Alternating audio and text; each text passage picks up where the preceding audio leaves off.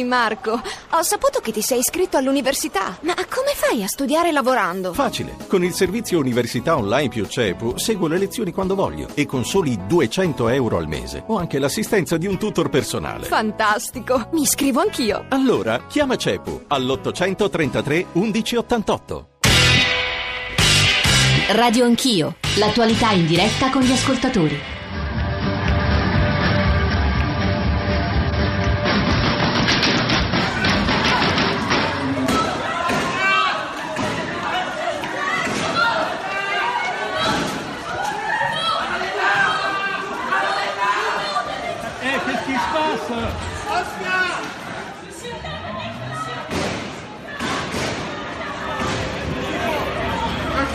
Monsieur, qu'est-ce qui s'est passé?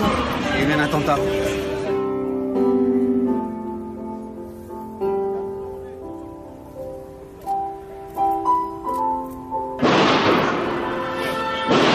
Éloignez-vous, madame, éloignez-vous.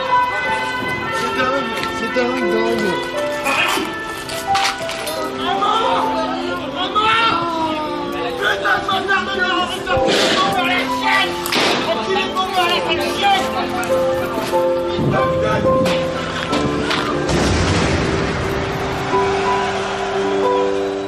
Ceci est un message pour tous les ennemis de l'islam, et en particulier la France.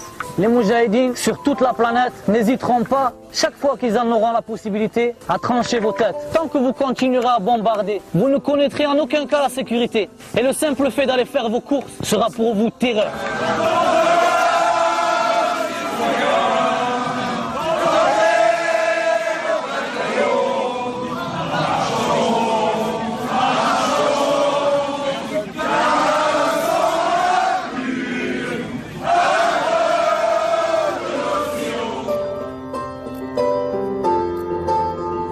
Sono le otto e trentasette, questi erano i suoni di Parigi, i suoni della Francia, dalla Francia, delle ore della notte dell'attentato, ma anche delle ore successive, dei giorni successivi. Noi stamane prendiamo il posto dei colleghi di Radio Anch'io Sport perché abbiamo pensato che in questo momento, in fondo immaginiamo, di smarrimento, di paura, potesse essere utile porre altre domande, articolare qualche risposta su quello che è accaduto, sull'ISIS, sul terrore, sulle nostre reazioni, sulle strategie. Aiutateci anzi a farlo, a porre le domande giuste a tanti ospiti che saranno con noi. Sarà con noi poi l'ambasciatrice di Francia, sarà con noi il generale Camporini, Cecilia Strada, tutti i nostri inviati. Qui accanto a me Giuseppe Bettoni, che è un geografo, insegna geopolitica e che lavora a cavallo fra Italia e Francia e conosce benissimo le periferie, la Siria. Insomma, cerchiamo di costruire assieme un percorso che Radio uno sta provando non tanto a disegnare quanto davvero a mettere un po' d'ordine in uno smarrimento collettivo che insomma credo sia molto, molto naturale. Eh, cerchiamo di farlo insieme. Anche Che dopo di noi poi la radio ne parla, parlerà de, si occuperà di, di Roma, del Giubileo, delle nostre preoccupazioni interne sulla sicurezza. Facciamolo e fatelo attraverso i nostri soliti riferimenti tre tre cinque sei nove nove due nove quattro nove per i vostri sms, per i vostri WhatsApp, anche audio, lasciando una firma in testo o in coda, una durata che non sia superiore al minuto, e poi Radio Anch'io chiocciola rai punto it per i messaggi di posta elettronica. Tanti ne sono arrivati in queste ore, tanti perché è come se la conversazione nazionale si fosse acuita, accentuata, aumentata, insomma se avessimo più bisogno di parlare e ragionare assieme. Poi l'account su Twitter che è Radio Anch'io. Dicevo, tra pochissimo andiamo a Parigi, poi andremo anche a Antalya. Volevo semplicemente domandare a Giuseppe Bettoni che, lo dicevo, vive da tanti anni tra Parigi e Roma, insegna geopolitica all'Università di Tor Vergata ma anche all'Istituto Francese di Geopolitica. Questi suoni, questi rumori, queste voci per una persona come lei, le, così legata a Parigi, cosa evocano? Beh, sicuramente dolore, eh, rabbia, sgomento. Non avevo sentito questi suoni fino ad oggi, quindi era veramente impressionante, mi, mi lasciano sgomento per certi versi e sicuramente preoccupato perché vedi le facce delle persone che sono i miei vicini di casa in certi casi, quindi sì, veramente sgomento e rabbia e dolore al tempo stesso. Carmela Giglio e Nicola Amadori sono con noi a Parigi. Carmela, buongiorno. Buongiorno a te, agli ospiti e agli ascoltatori di Radio uno. Oggi è una giornata... Giorgio, oggi sì. il... Sì, il, il trauma è ancora, è ancora forte, più vivo che mai, ma oggi Eh, la vita spezzata di Parigi eh, riprende, riprende sui binari dell'ufficialità, perché eh, lo vedo qui intorno a me, gli edifici, gli, le scuole pubbliche, le scuole, scusate, le scuole, gli edifici pubblici, le università eh, riaprono. Il paese si fermerà eh, a mezzogiorno, si fermerà per un eh, minuto eh, di silenzio, un, un rito di, di lutto, di dolore collettivo che potrebbe Che, che va monitorato, potrebbe diventare anche eh, un test sulla tenuta di quella società multiculturale che è poi è l'emblema della Francia. Dico questo perché lo scorso gennaio, dopo la strage di Charlie Hebdo, proprio il minuto di silenzio divenne l'occasione eh, di, di, di feroci polemiche, perché eh, in molte scuole, soprattutto nelle banlieue parigine, eh, molti studenti preferirono schierarsi allora con, con i killer piuttosto che dalla parte delle vittime. Poi, ecco, nel pomeriggio l'attenzione si sposterà sul piano eh, istituzionale, con un evento che per la sua solennità dà tutta la misura della gravità di questo momento.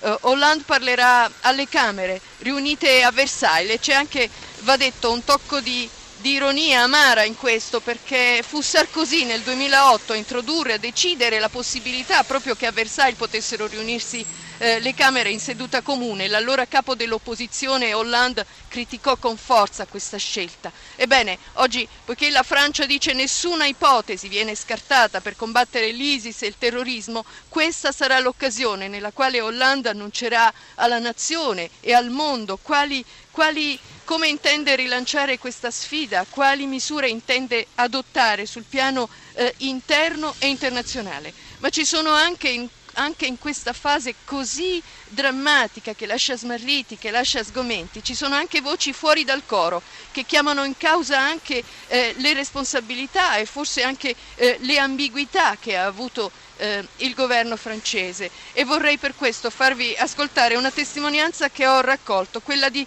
Mohamed Enish, segretario generale dell'Unione delle Associazioni Musulmane a Saint-Denis, un dipartimento che è una sorta di trincea politica e sociale, perché è quella con la più alta concentrazione di musulmani di tutta la Francia. Eh, prego la regia di mandare in onda questa testimonianza. Questi giovani che conoscono a malapena il Corano e si sono indottrinati sul web si sono illusi di riempire il vuoto dell'emarginazione e dell'ideologia coltivando l'odio, facendosi scudo di una distorta identità musulmana. Quando nel duemilatredici, nel duemilaquattordici sono accorsi in Siria per unirsi all'ISIS, non lo hanno fatto di nascosto. L'hanno annunciato su Facebook, hanno postato sul web le loro foto col Kalashnikov e la scritta «Ora sono un uomo». Tutti sapevano, lo Stato sapeva e ha lasciato fare. Quella di aver chiuso gli occhi di fronte al fenomeno delle giovanissime reclute jihadiste accorse sui fronti iracheno e siriano non è la sola accusa che Mohamed Enish muove alle autorità francesi. L'altra, forse addirittura più pesante, è quella di aver giocato col fuoco delle divisioni interne al mondo musulmano. Il y a un'organizzazione che è d'obédience frère musulman. Le nostre moschee sono diventate un campo di battaglia nella guerra per procura che si combatte tra fratelli musulmani e salafiti, e lo Stato non ha fatto nulla per fermare il flusso di denaro che dall'estero arriva a queste organizzazioni, e sono proprio loro a favorire la radicalizzazione dei giovani, a fomentare il loro odio, a spingerli a vedere nel fronte di guerra in Siria il loro orizzonte. Cette organisation allie les jeunes avec des problèmes internazionali. Professor Bettoni, sono parole molto dure quelle del Presidente della Comunità Islamica di Saint-Denis. Ha ragione? Sì, su certi versi ha sicuramente ragione, ma penso che nessuno possa negarlo. Eh, la, la, le moschee francesi sono ripartite in due correnti fondamentali, quelle che fanno riferimento alla comunità algerina e al rettore della moschea di Parigi, e quella della comunità marocchina, ed è vero che c'è una parte che è più integralista dell'altra. Eh, alimentata, dalle alimentata dalle petromonarchie. Alimentata dalle petromonarchie, la stesso, lo stesso Qatar, che è proprietario del Paris Saint Germain, di cui la, vanta, la, la Francia si vanta di avere un grande investitore nel Qatar, è uno degli alimentatori di grandi movimenti islamisti come Ennahda in Tunisia, ma anche ai Fratelli Musulmani appunto in, eh, in Francia. Quindi è un grosso problema quella, questa ambiguità occidentale di stringere la mano a movimenti come quello del Qatar e dell'Arabia Saudita, poi al tempo stesso cercare di combattere degli integralisti che sono invece finanziati da questi stessi partner. Professor Bettoni, stanno arrivando moltissimi messaggi che si domandano come possa, cito uno per tutti, Luigi da Urbino, un giovane di meno di trenta anni nato in Francia, vissuto in Francia, farsi esplodere tra suoi coetanei che magari fino al giorno prima erano suoi amici. Risponderemo a questo, proveremo a rispondere a questa domanda tra, tra poco. Volevo andare da Nicola Amadori che ci sta aspettando, credo sia in Place de la Concorde. Nicola, buongiorno. In Place de la Repubblica, sì, buongiorno. Sì, Giorgio, buongiorno, buongiorno a voi. Esattamente, siamo con Emiliano Trocini a Place de la République, lo ricordiamo nell'undicesimo arrondissement, a poche centinaia di metri dal teatro Bataclan e da tutti gli altri luoghi presi di mira venerdì sera dai terroristi. Questo è diventato un po' il cuore di queste ultime giornate qui a Parigi, è diventato il punto in cui la gente eh, si è ritrovata per pregare le sue vittime. È una piazza, ve la descrivo, ovale, molto molto grande, con una eh, altissima statua al centro. Intorno a questa statua eh, che rappresenta la libertà c'è una distesa di fiori e di candele, e anche a quest'ora, come diceva Carmela, c'è gente che viene a rendere omaggio alle vittime, si riprende eh, la vita, si ricomincia a lavorare, si ricomincia eh, la quotidianità, ma eh, ieri durante l'arco della giornata questa piazza via via eh, si è riempita di parigini e turisti. Nel pomeriggio infatti era uno spazio davvero gremito di persone, si pregava, si discuteva, si cantava, l'atmosfera L'atmosfera era quasi gioiosa, la sensazione era quella che i parigini avessero riacquistato coraggio nonostante l'invito, che era ancora valido, della prefettura di rimanere a casa. E poi all'improvviso la piazza eh, si è svuotata. Allora direi che possiamo sentire il servizio, appunto, che racconta cosa è successo e che racconta un po' la giornata di ieri. Sentiamo.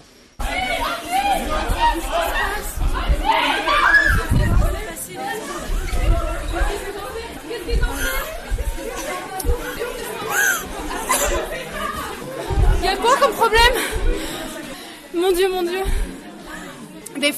Mio Dio, hanno sparato, sono le sette di sera e a Place de la République si scatena il panico. Ci sono migliaia di persone in quella piazza immensa, stanno rendendo omaggio alle vittime degli attentati, quando all'improvviso in blocco cominciano a correre, a cercare una via di fuga. Ci troviamo tra la ressa che ci trascina via, ci trasporta con forza in una delle strade d'accesso alla piazza. La prima porta che si apre è quella di una palestra, la gente è terrorizzata, si riversa lì dentro, urla, piange, prega, fino a quando un altoparlante assicura che è tutto sotto controllo, che ora possiamo uscire. Piano piano le persone tornano in strada, ci sono biciclette a terra, scarpe sparse in giro, tavolini dei caffè ribaltati, bicchieri e tazzine in frantumi. Ancora il terrore negli occhi di tutti. Place de la République è tornata ad essere deserta, eppure era stata una domenica di sole per Parigi. Ieri forse lo sgomento era, era più grande, oggi forse anche complice la bella giornata di sole, un pochino sentiamo che... Che si va avanti. Si andava avanti, sì, fino a qualche ora prima del falso allarme. Questi turisti italiani, mappa in mano, non hanno rinunciato alla loro vacanza. Per me deve tutto andare avanti, non mi posso fermare perché c'è stato un attentato, la vita va avanti. La vita della città va avanti. A due giorni dalla strage i parigini reagiscono, vengono in massa a Place de la République per portare un fiore, accendere una candela e pregare le loro vittime. Più che altro è rabbia, sentiamo rabbia perché di paura non ce n'è. Non ce n'è più, è un sentimento di rabbia e di affrontare queste persone, questa situazione, proprio per mostrare che siamo forti e che non ci lasciamo intimidire così facilmente. La voglia di reagire quindi è più forte della paura in questo momento? Certo, certo, e aspettiamo soltanto di avere, diciamo, l'opportunità di poter riunirci per mostrarlo al mondo. Ci sono tre giorni dove abbiamo il divieto di riunirci proprio per misure di sicurezza, però penso che da mercoledì o giovedì ci sarà un raduno. Vive la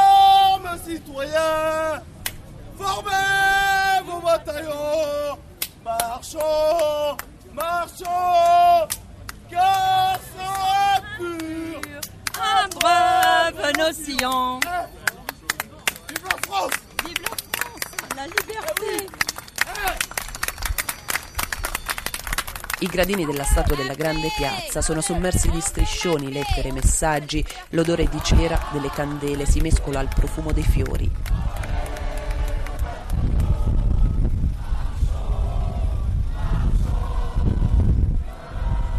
La Marsigliese risuona nelle vie che circondano la piazza, col passare delle ore sempre più gente popola le strade, sembra una sorta di pellegrinaggio verso i luoghi dell'orrore, le Petits Cambodge, le Carillon, le Café Bonne Bière.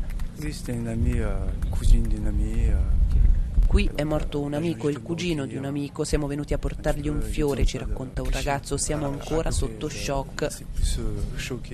Le candele cominciano ad illuminare la sera i disegni di gesso che colorano l'asfalto a pochi metri dal teatro Bataclan. E noi siamo in piedi adesso, si legge per terra, il mio paese Dio, la mia piccola mano nel suo grande pugno. Ho molta paura, ci dice un signore che vive tra Parigi e Mosca, ma non bisogna avere paura perché io sono un uomo libero.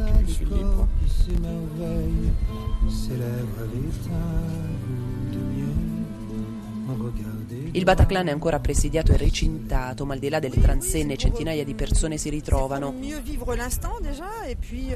Essere qui, ci spiega questa signora parigina, ci aiuta a capire realmente, al di là della televisione, cosa sia accaduto. Oggi non abbiamo paura perché siamo qui tutti insieme, ma penso che domani, nei giorni e nei mesi che verranno, allora sì che avremo davvero paura. E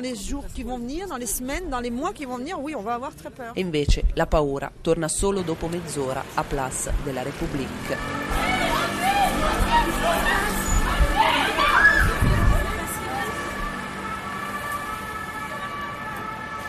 Sono le otto e cinquantadue, le voci raccolte da Nicola Amadori nel suo giro ieri, anche stamattina ci eh, raccontavano di dolore, di paura, di rabbia, anche come sabato mattina, come nelle ore successive a quello che è accaduto nella notte tra venerdì e sabato. Noi cerchiamo di incrociare riflessioni ma anche cronaca. Eh, è in corso un bilaterale fra Renzi e Putin eh, al G venti di Antalya, unità decisiva per vincere, dice Renzi. Eh, c'è Emanuele Fiorilli con noi e poi con il professor Bettoni volevo riprendere un po' delle voci e delle parole che abbiamo ascoltato dal reportage di Nicole. Emanuele, buongiorno. Che cosa si è deciso ad Antalya, se c'è qualche cosa importante che è emerso dal G venti?